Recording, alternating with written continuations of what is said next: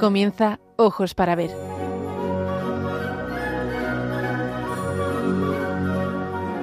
Dirigido por Andrés Jiménez con la participación de Miguel Ángel Irigaray y Santiago Arellano.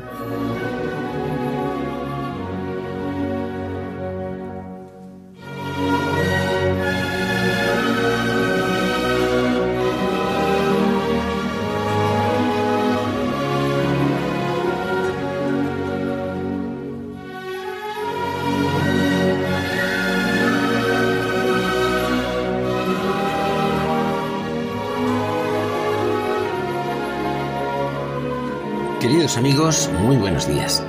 Les saludamos desde Pamplona, donde realizamos esta nueva edición de Ojos para Ver el primer y tercer martes de cada mes.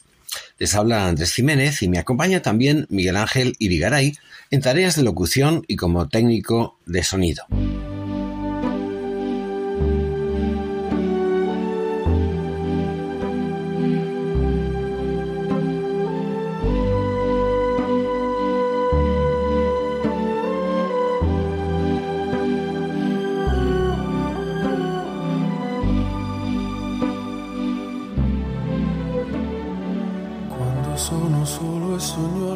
Hoy nos vamos a referir a un cumpleaños, el 80 aniversario de la publicación del Principito de Antoine de Saint-Exupéry, que tuvo lugar en Nueva York en abril de 1943.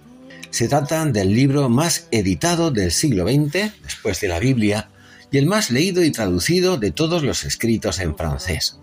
Nos hallamos ante la narración en 27 breves capítulos de un proceso espiritual, Adoptando la forma de un cuento, el narrador refiere en primera persona su encuentro en pleno desierto del Sáhara con un misterioso niño tras haber sufrido una avería durante una travesía aérea en solitario. Pero a cada paso, aquí y allá, brotan reflexiones personales acerca de la vida y su sentido. No vamos a realizar ahora un análisis exhaustivo, como es lógico, pero sí una reflexión que pretende ser fiel a su espíritu y hacer del principito una confrontación abierta y luminosa con nuestra propia vida y con nuestro tiempo. Las obras de arte, en especial las que llamamos obras maestras, suscitan un eco en quien las contempla, en este caso en el lector, un eco personal, nuevo, como quien contempla por primera vez el mar y el mar amanece para sus ojos. El lector recrea en su mundo interior lo que en él resuena de la obra. Por eso muchas veces la obra escrita puede superar a su autor sin dejar de debérselo todo. La lectura de esta obrita, El Principito, es, como decimos, un excelente marco para la reflexión acerca del sentido de la vida, del verdadero valor de las cosas, de las personas, de la amistad, del tiempo que se vive y del trabajo invita al descubrimiento de la oculta trascendencia de cada cosa, de la actividad humana, de cada rincón del mundo. Oculta, sí, porque lo esencial es invisible a los ojos. Y es también una profunda pero comprensiva crítica al pragmatismo que tan a menudo hace estéril la vida de muchos hombres y mujeres, esas personas mayores de las que se habla en este libro. Miguel Ángel, muy buenos días. ¿Qué tal te encuentras? ¿Cómo estás? Buenos días, Andrés. Buenos días, oyentes de Radio María.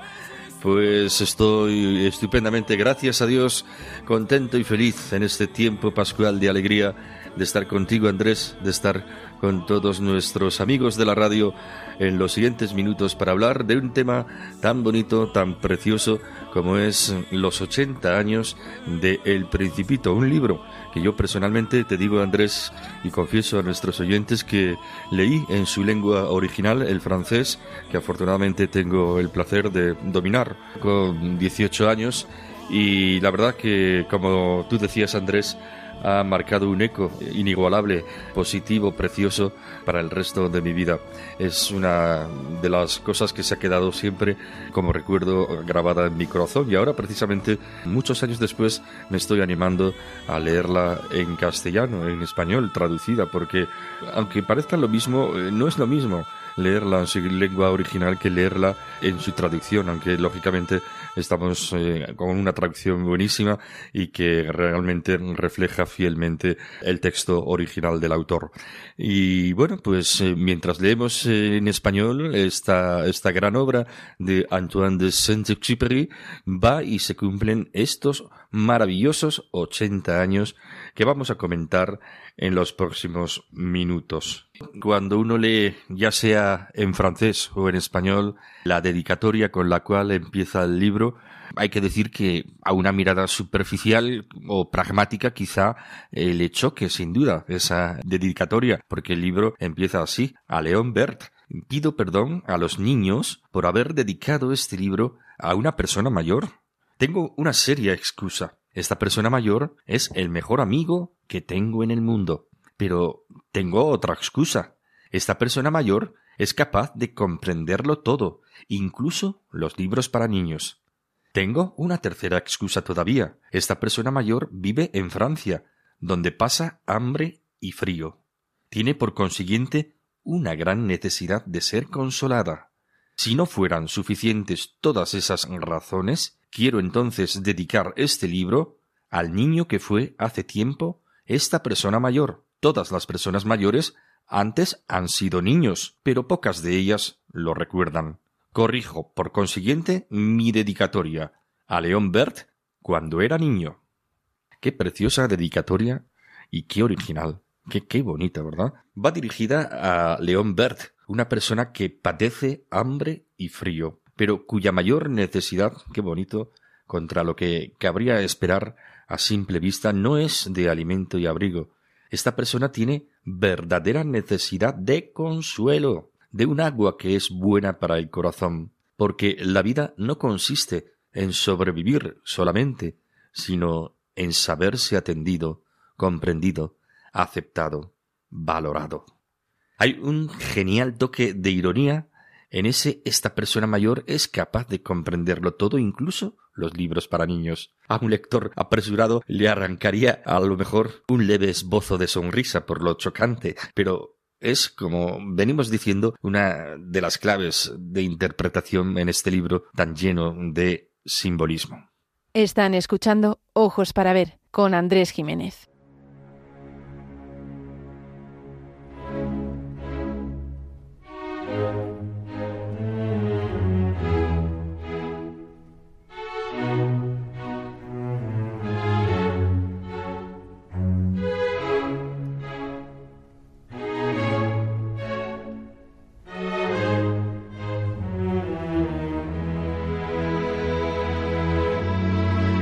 Para ver, el don de la belleza.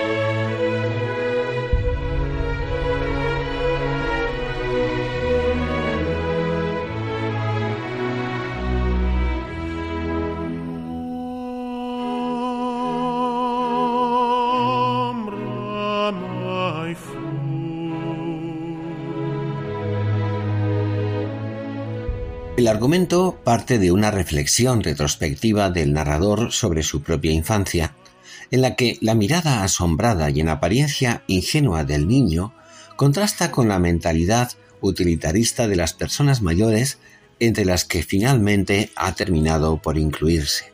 Alejado y no solo en el tiempo de su infancia, su existencia convencional y aburguesada le dejó vacío. Vivía así solo, sin nadie con quien hablar verdaderamente. Así comienza el segundo capítulo. Cifra el sentido de su vida en el ejercicio profesional de la aviación, pero también su avión termina por fallarle, dejándole tirado y solo en medio del desierto a más de mil millas de toda región habitada. Perdido y con escasos recursos para sobrevivir, se produce el acontecimiento, la aparición de un niño procedente al parecer de otro mundo, un mundo pequeño e insignificante. El misterio profundo que le envuelve irá dejando paso paulatinamente, no sin altibajos, a una creciente sintonía interior entre ambos personajes hasta que en ellos florezca la amistad.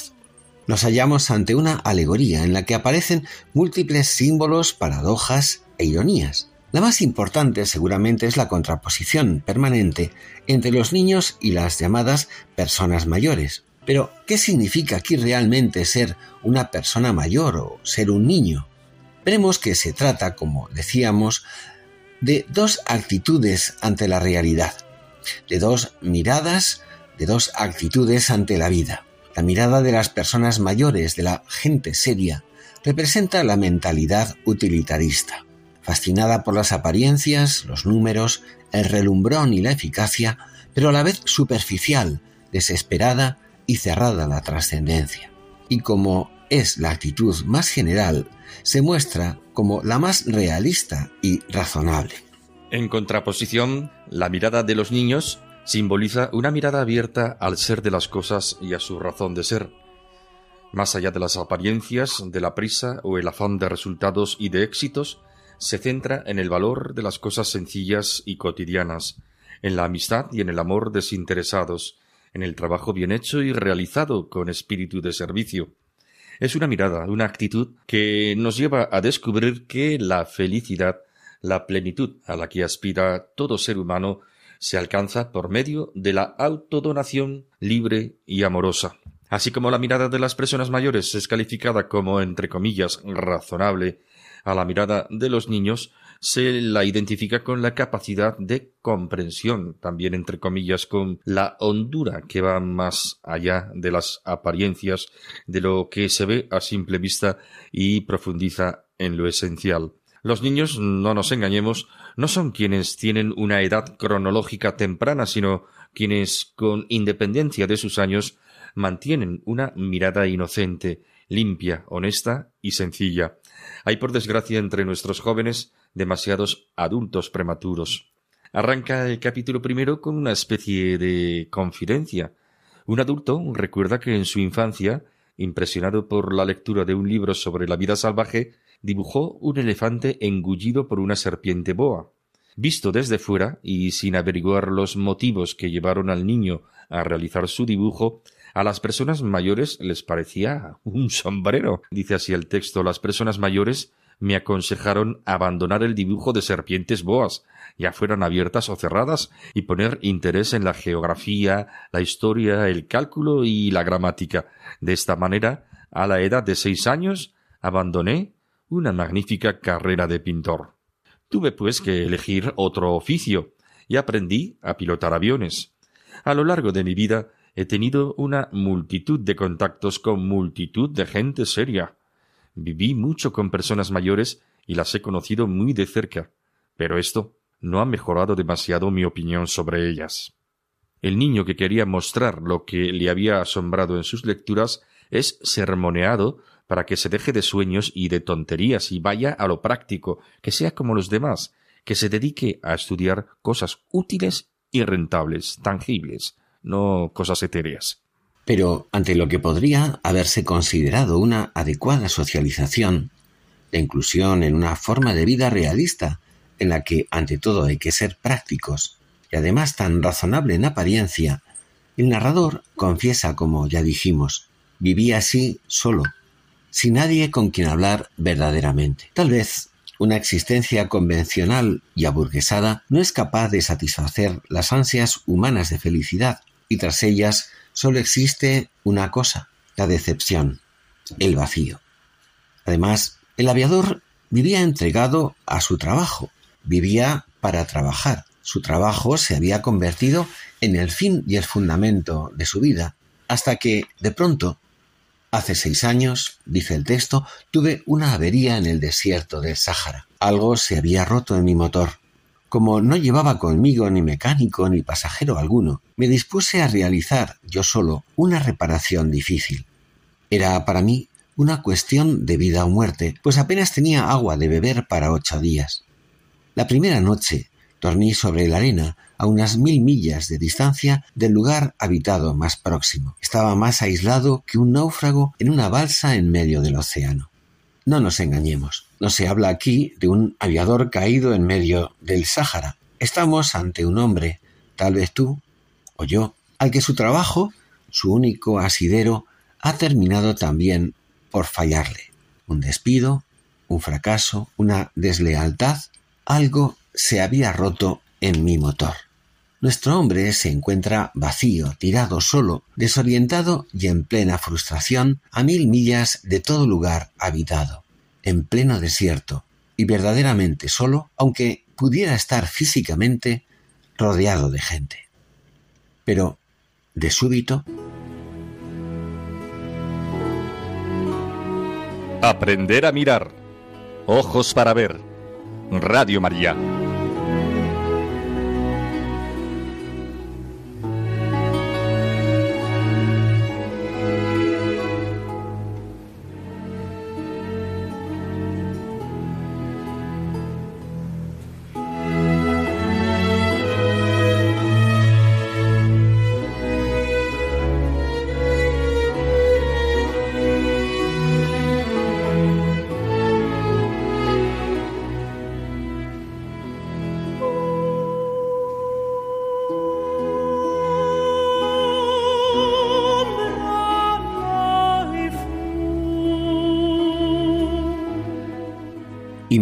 Pues, mi sorpresa cuando al amanecer me despertó una extraña vocecita que decía, Por favor, dibújame un cordero. ¿Eh? Dibújame un cordero. Me puse en pie de un salto como herido por el rayo. Me froté los ojos y vi a un muchachito que me miraba gravemente. Miré aquella aparición con los ojos redondos de admiración.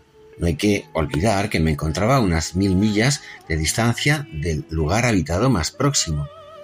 Y ahora bien, el muchachito no me parecía ni perdido, ni muerto de cansancio, de hambre, de sed o de miedo. No tenía en absoluto la apariencia de un niño perdido en el desierto a mil millas de distancia del lugar habitado más próximo.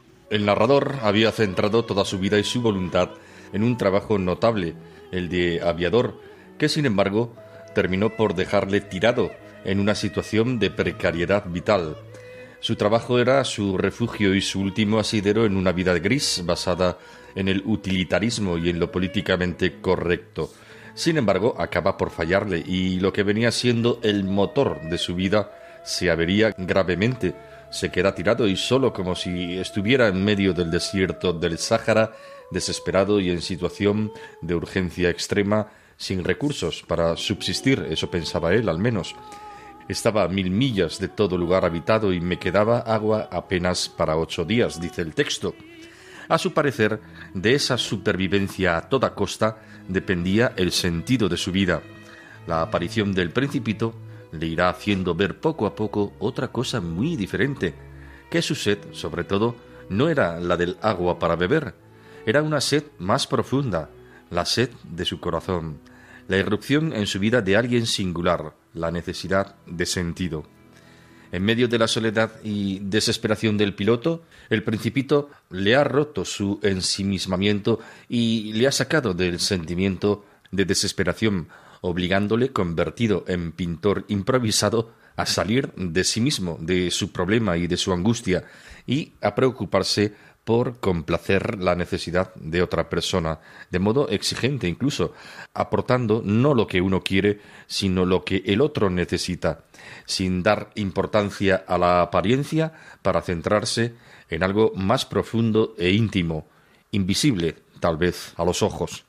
En realidad son tres las historias principales que discurren a lo largo de la narración, con el principito como protagonista. En la primera encontramos al pequeño príncipe habitando un solitario asteroide, en realidad una vida insignificante en la que no ocurre nada especial, hasta que, inesperadamente, una buena mañana, aparece una flor deslumbrante, tan especial que reclamará toda su atención y sus cuidados.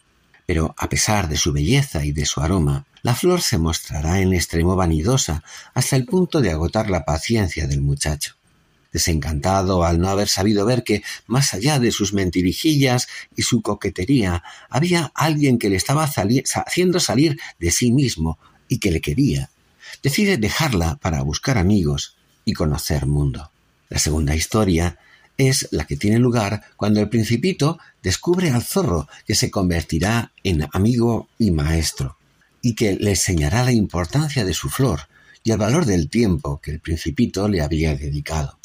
Le hará salir de sí mismo para domesticarle y le enseñará la importancia de los vínculos, del amor y la amistad que surgen al entregar a otro el propio tiempo. Demostrará una forma nueva de ver el mundo, esa mirada hacia lo esencial que surge del corazón. Aprendida la lección, y mientras vuelve junto a su flor, el muchacho, y esta es la tercera historia, encuentra al aviador tirado en medio del desierto, solo, frustrado, en una situación de máxima emergencia. Le hará salir de sí mismo también al pedirle que le dibuje un cordero y le enseñará la importancia y el valor de la amistad hasta que un agua que es buena para el corazón brote en el desierto de su vida aburguesada y vacía. Ojos para ver, con Andrés Jiménez.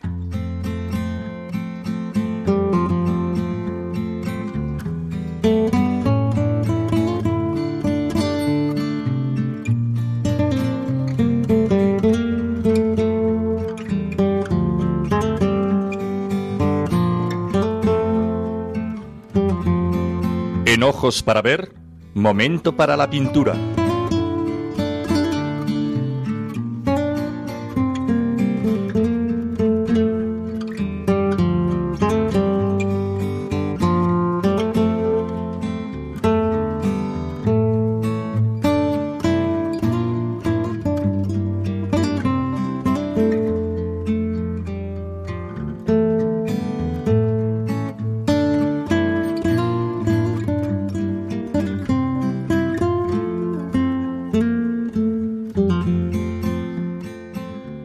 Principito está salpicado de ilustraciones que han hecho aún más famoso este libro, todas ellas salidas de la mano de su propio autor y que forman una unidad indisoluble con el texto como si ambos fueran uña y carne.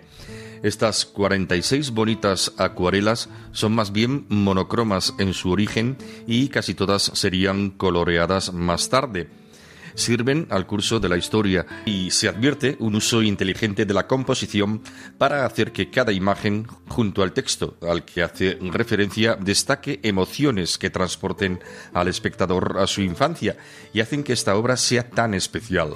Hablan a nuestra imaginación al mismo tiempo que las palabras lo hacen a nuestro entendimiento y a nuestro corazón son muy desiguales unas de otras, porque en algunos casos fueron muy pensadas para acompañar un texto ya definido e incluso fueron reelaboradas varias veces, mientras que otras, salidas sobre la marcha en diferentes momentos, suscitaron la historia a la que acompañan. El propio autor confiesa en el propio texto que el más grandioso de los dibujos es el de los baobats, símbolos de los malos hábitos que se han apoderado del planeta de un perezoso pero también son notables algunos más, como ese en el que conocemos por primera vez al principito, o el de las aves migratorias que le llevan lejos de su planeta. Otros dibujos son más circunstanciales, en otros bastan unos trazos descuidados casi para hacerse una idea muy precisa de lo que se nos narra, los personajes, las rosas, la serpiente, el pozo, estas bonitas ilustraciones no destacan principalmente por su habilidad técnica, pero contienen un elemento que muchos artistas buscan, que es dar un toque humano a la narración. Eso sí, son muestra del gran talento de un autor sui generis y portadoras de un encanto muy especial, único, sin duda. Por un lado se vislumbra la personalidad de su autor y por otro la sencillez entrañable del universo en donde se desarrolla la historia. De hecho, se conservan otras muchas ilustraciones que son apenas esbozos, sugerencias, dibujos preparatorios referentes a historias incluso que no aparecerán en el texto final. Desde bastantes años atrás, en el mostrador de un bar, en la mesa de una cafetería o en las cenas formales, Antoine dibujaba sobre las servilletas. Garrabateaba en menús, allá en los restaurantes y en los manteles de papel de las modestas cafeterías. En cualquier espacio en blanco aparecía casi siempre el mismo personaje, un pequeño de melenita rizada y redondos ojos asombrados. Elizabeth Reinal, esposa de su editor, le preguntó un día quién era ese niño. Poca cosa, es el niño que siempre llevo en el corazón, respondió Antoine. Sus editores le encomendaron narrar la historia de aquel niño.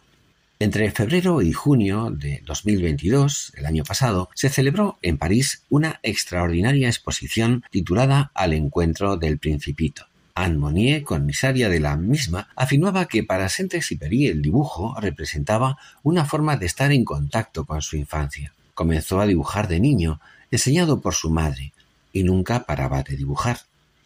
Quizás las alusiones del aviador que narra la historia del Principito con el temprano abandono de una prometedora carrera de pintor, como él mismo ironiza, tengan algo de autobiografía. El conjunto de dibujos reunidos para la muestra de París incluye numerosos bocetos de acuarelas pensadas para el Principito, inéditos y desconocidos en su inmensa mayoría. Todos ellos constituyen un importante testimonio del talento del autor y demuestran que siempre dibujó, a menudo sobre sus cartas o sus borradores, a veces en cuadernos o a plena página, en medio de sus manuscritos, con comentarios y alusiones a posibles argumentos. El encuentro entre el aviador y el principito en medio del desierto se inicia precisamente con una invitación a la casi olvidada afición de la infancia. Por favor, dibújame un cordero.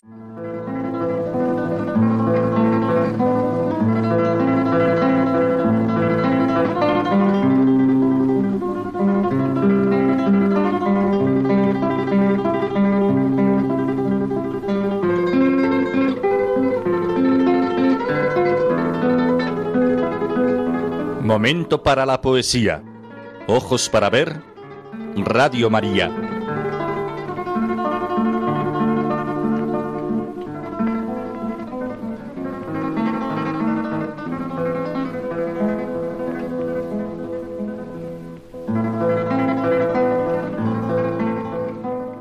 Una vez en la tierra en busca de algún amigo, el principito se derrumbó al ver que en un solo jardín había más de cinco mil rosas, tan hermosas o más que la que había dejado en su planeta. Pensó que ésta no poseía tanto valor como él creía, ya que era sólo una flor entre miles, una rosa ordinaria. Abrumado por el desencanto causado al pensar que aquella flor a la que amaba carecía de valor, que era semejante a otras muchas, siente que su vida tampoco lo tiene, que no tiene valor. Piensa que la suya es una vida insignificante, anodina, sin valor y sin sentido. El principito no se ha dado cuenta aún de que algo o alguien es único no por tener semejantes, sino por la existencia de vínculos de intimidad, confianza y fidelidad, seguramente porque aún no ha aprendido a ver con el corazón. Pero entonces apareció el zorro. Buenos días, Buenos días, respondió sorprendido el principito, que al principio no había visto bajo un manzano al zorro que le hablaba.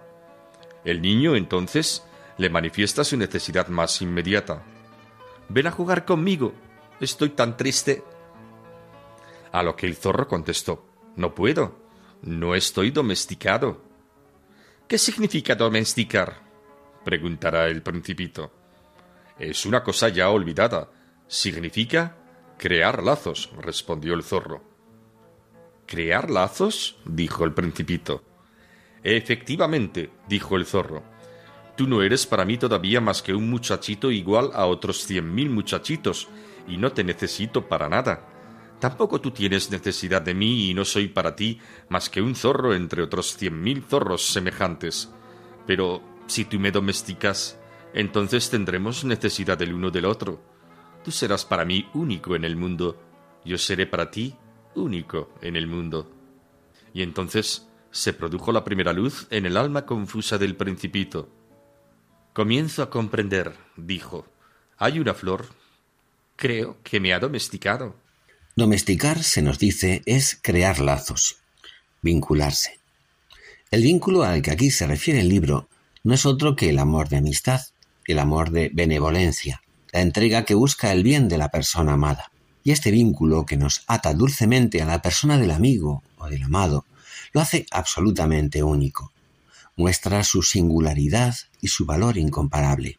Es a través de este vínculo como se muestra la hondura y el valor profundo, único de cada persona, y también de todo aquello que tiene que ver con ella.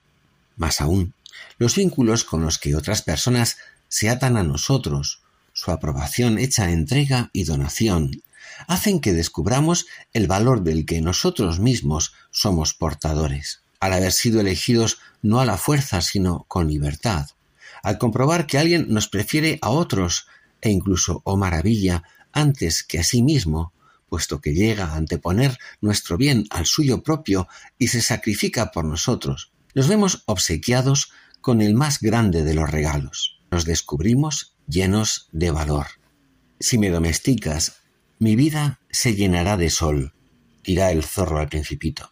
Conoceré un ruido de pasos que será diferente de todos los otros.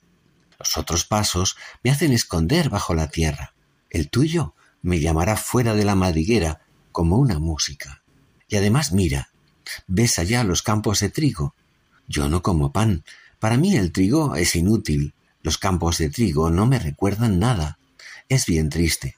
Pero tú tienes cabellos color de oro. Cuando me hayas domesticado, será maravilloso.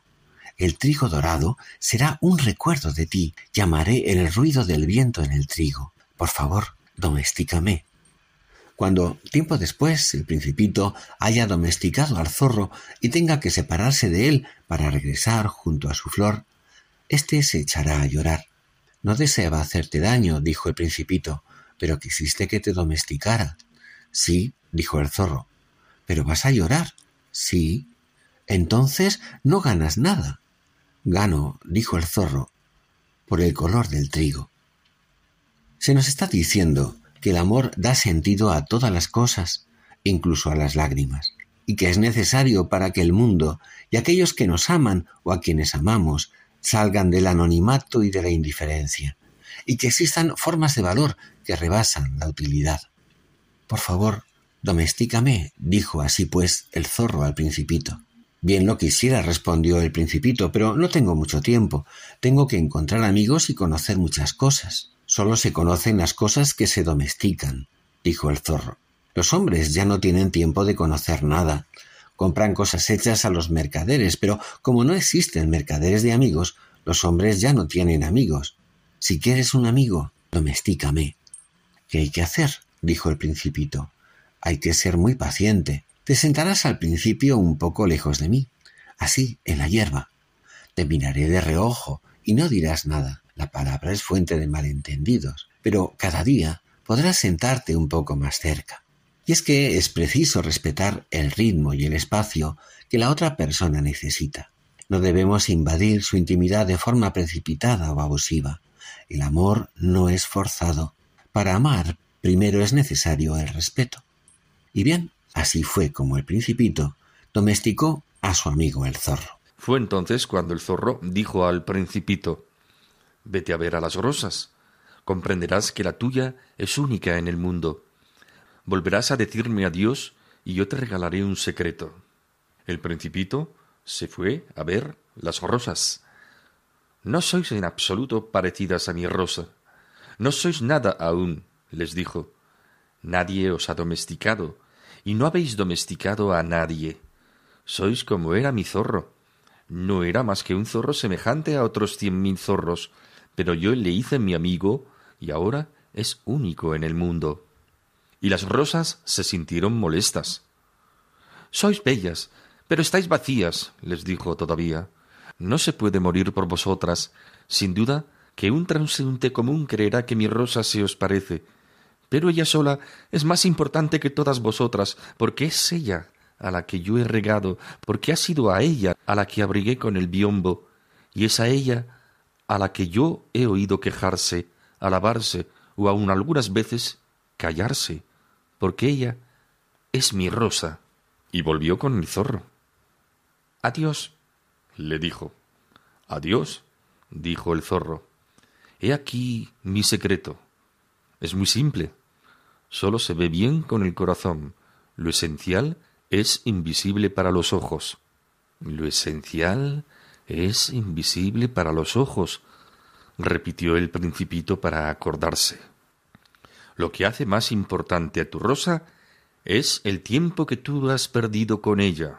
Es el tiempo que yo he perdido con ella, repitió el principito para recordarlo. Los hombres han olvidado esta verdad, dijo el zorro, pero tú no debes olvidarla. Eres responsable para siempre de lo que has domesticado. Eres responsable de tu rosa. Soy responsable de mi rosa, repitió el principito a fin de recordarlo.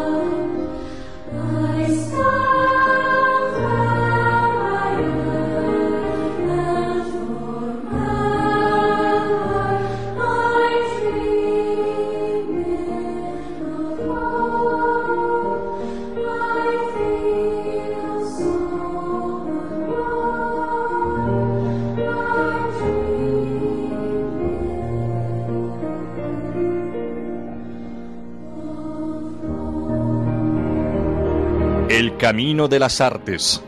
Ojos para ver.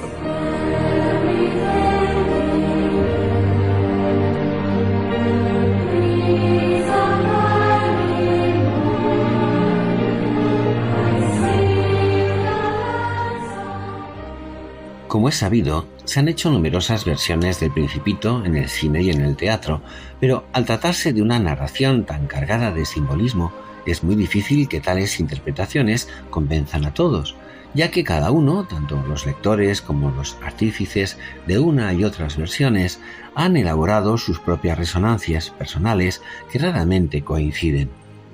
Si nos ceñimos al cine, hay dos versiones que en su momento pretendieron hacer homenaje al libro de Saint-Exupéry, con resultados desiguales y discutibles, con sus luces y con sus sombras. En 1974, Stanley Donen dirigió y produjo un musical, música de Frederick Loewe y letra de Alan J. Lerner. En este intento, la historia escrita por Saint-Exupéry cede realmente el protagonismo a la banda sonora, brillante y polifacética, lo cual hace palidecer el trasfondo de la narración original y buena parte de su mensaje. Se esperaba por otra parte mucho de la versión francesa animada dirigida por Mark Osborne en 2015. Se trataba de una adaptación muy libre, en la que se mezcla además otra historia, tal vez con buena intención y sugerente en su arranque, pero que acaba por devorar al texto de Saint-Exupéry, desvirtuándolo lamentablemente. Se salvan los magníficos trabajos de animación, tanto por ordenador como cuadro por cuadro, y algunas de las piezas de la banda sonora firmada por Hans Zimmer esta última banda sonora vamos a escuchar la delicadísima canción Tengo dentro del corazón, interpretada en francés, en este caso por Odd Gagné. Dice así la letra, inspirada en este caso con acierto en el libro. Solo se ve bien con el corazón, escribió un día un gran viajero, y lo esencial es invisible a los ojos de aquellos que no sueñan con lo imposible. Tengo dentro del corazón el dulce perfume de la rosa que en él hiciste nacer una mañana. En el camino encontré un zorro que quería ser domesticado. Él me confió un dulce secreto y entonces comprendí que me amabas. Tú tienes la llave de mi jardín y tu sonrisa está en cada uno de mis dibujos. Tengo dentro del corazón el dulce perfume de la rosa que en él hiciste nacer una mañana y en el cielo inmenso millones de estrellas embalsaman la noche de constelaciones florales, pues sé que tu rosa me espera en el cielo. Espero, para alcanzarla, un vuelo de golondrinas, un vuelo de golondrinas.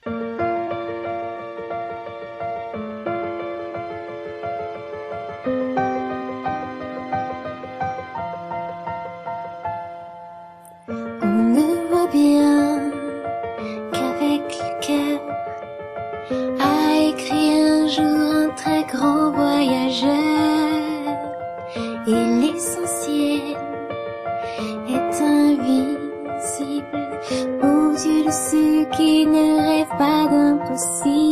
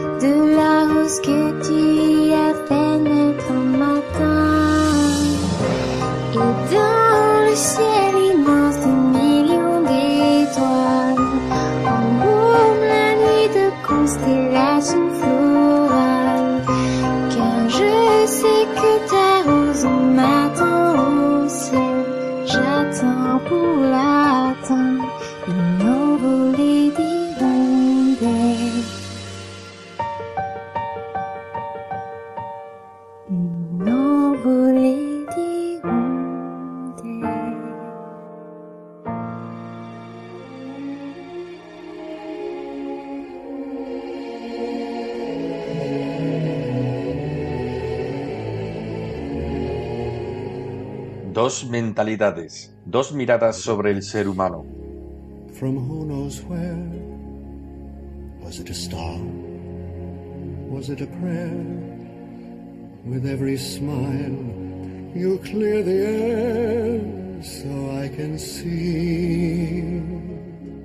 En el Principito dijimos antes, se nos ofrece la contraposición entre dos actitudes ante la vida la mirada de las personas mayores, la gente seria, representa la mentalidad utilitarista dominante en nuestro mundo contemporáneo, y frente a ella la mirada de los niños, que simboliza una actitud abierta al ser de las cosas. Más allá de las apariencias, de la prisa o el afán de éxitos, se centra en el valor de las cosas sencillas, en la amistad y en el amor desinteresados, en el trabajo bien hecho y realizado con espíritu de servicio. Pero aquí los niños, recordemos, no son quienes tienen una edad temprana, sino quienes, con independencia de sus años, mantienen una mirada inocente, limpia, honesta y sencilla. La mirada o mentalidad pragmática propia de las personas mayores es un modo de considerar las cosas y los acontecimientos según un cálculo de intereses y de utilidad. La realidad sería el ámbito de realización de los intereses humanos en el que el hombre está llamado a ejercer un control y un dominio efectivo sobre las cosas. Saber acerca de las cosas sería una forma de poder. La meta de la vida humana, según esta visión, sería el éxito. Para ello se dispone de poderosos instrumentos, la economía, la ciencia, la política, la técnica. La naturaleza, el entorno que rodea al hombre, queda reducida a una mera fuente de recursos, a un stock de bienes de consumo y transformación para su aprovechamiento y explotación inmediatos. Una de las expresiones más rotundas de esta mentalidad es el mercantilismo, que sustituye el valor de las cosas por su precio. En este planteamiento también las relaciones humanas son valoradas por su utilidad. Las demás personas adquieren un valor en la medida en que resultan útiles, en que se hacen valer por sus cualidades, éxitos, fortalezas, medios económicos, posición social, poder político, En el Principito se nos presenta a un joven príncipe desencantado y a la búsqueda de alguien de quien hacerse amigo. Llega a una serie de planetas solitarios cuyos habitantes, un rey, un vanidoso, un geógrafo, un bebedor, un hombre de negocios, no ven en el pequeño visitante sino a un súbdito, un admirador, un explorador, una molesta interrupción en sus negocios.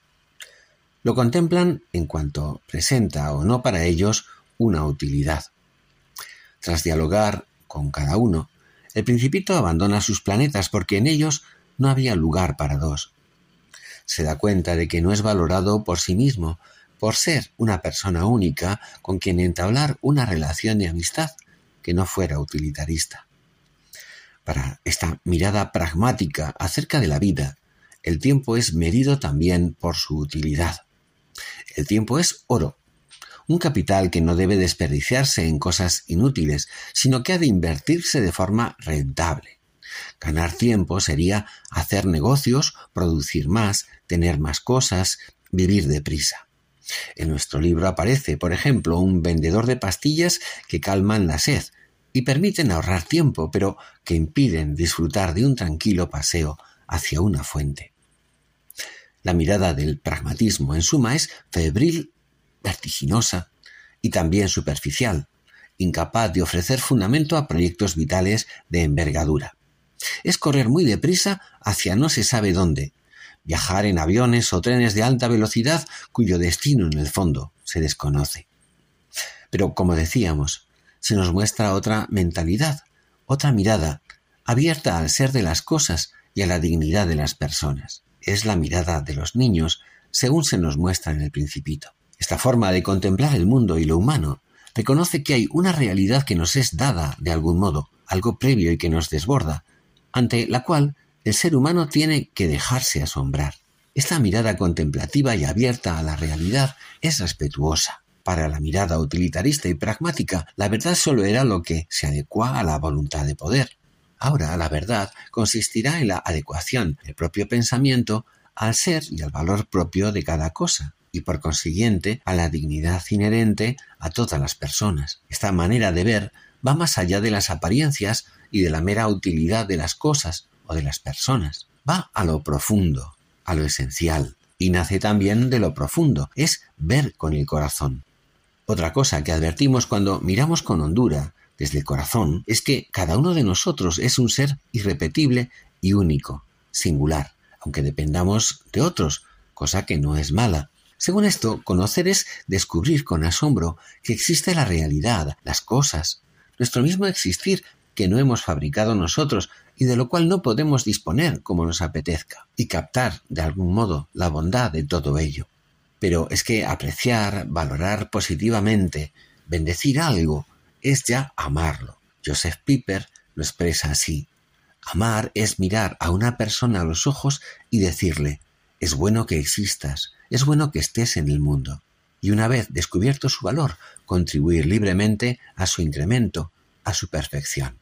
En el transcurso de nuestra vida nos descubrimos protagonistas, responsables, y los demás seres humanos también, porque son otro como yo, dotados asimismo de singularidad y merecedores de respeto. Y toda persona es valiosa por sí misma, por el hecho de ser ella. Lo más fascinante del ser humano es que es más grande por dentro que por fuera. Lo más valioso en la persona es ese núcleo interior, esa intimidad a la que justamente llamamos el corazón.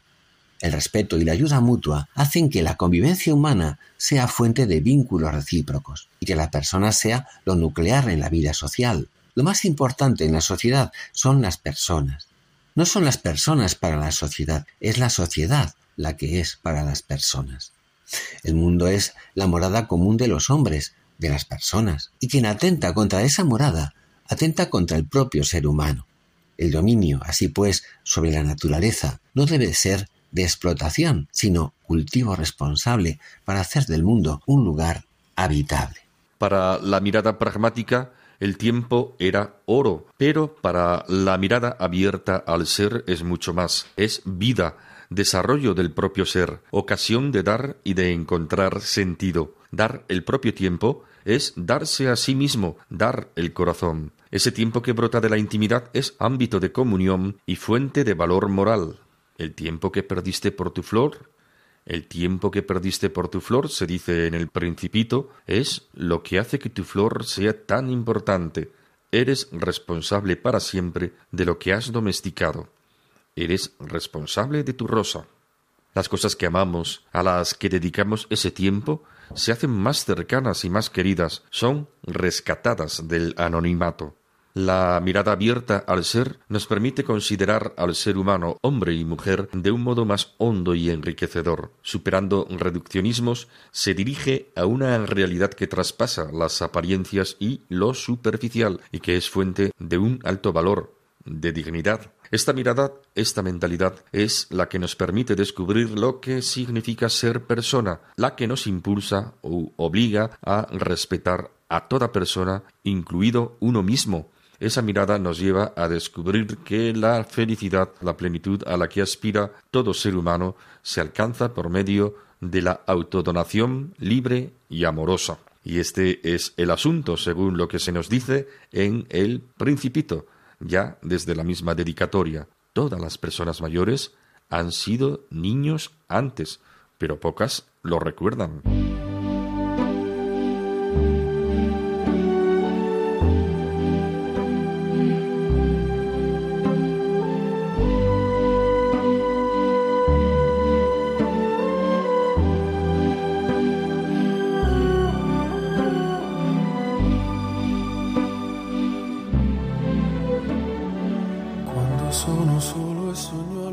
Terminamos aquí este programa de hoy que hemos dedicado a conmemorar el 80 aniversario de la publicación del Principito de Antoine de Saint-Exupéry.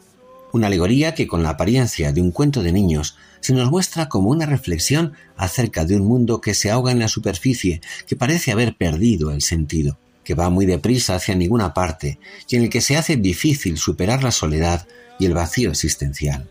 Se nos recuerda que hay otra forma de mirar al mundo y a las personas, la mirada del corazón, que deja a un lado el éxito y la utilidad, el cálculo de intereses y las apariencias y se abre a una forma de vida en la que importa el cuidado y el valor de lo que se ama. Porque hay un amor que da sentido y hace nuevas todas las cosas. Y les recordamos que pueden disponer del contenido de este programa para volver a escucharlo o para descargarlo entrando en la página web de Radio María en la sección podcast, buscando nuestro programa Ojos para Ver en la fecha de hoy, 18 de abril de 2023. Que tengan todos un hermoso día.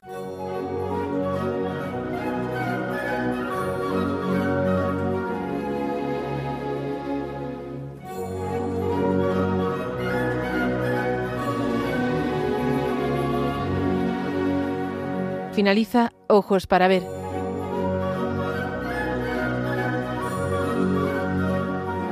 Un programa dirigido por Andrés Jiménez con la participación de Miguel Ángel Irigaray y Santiago Arellano.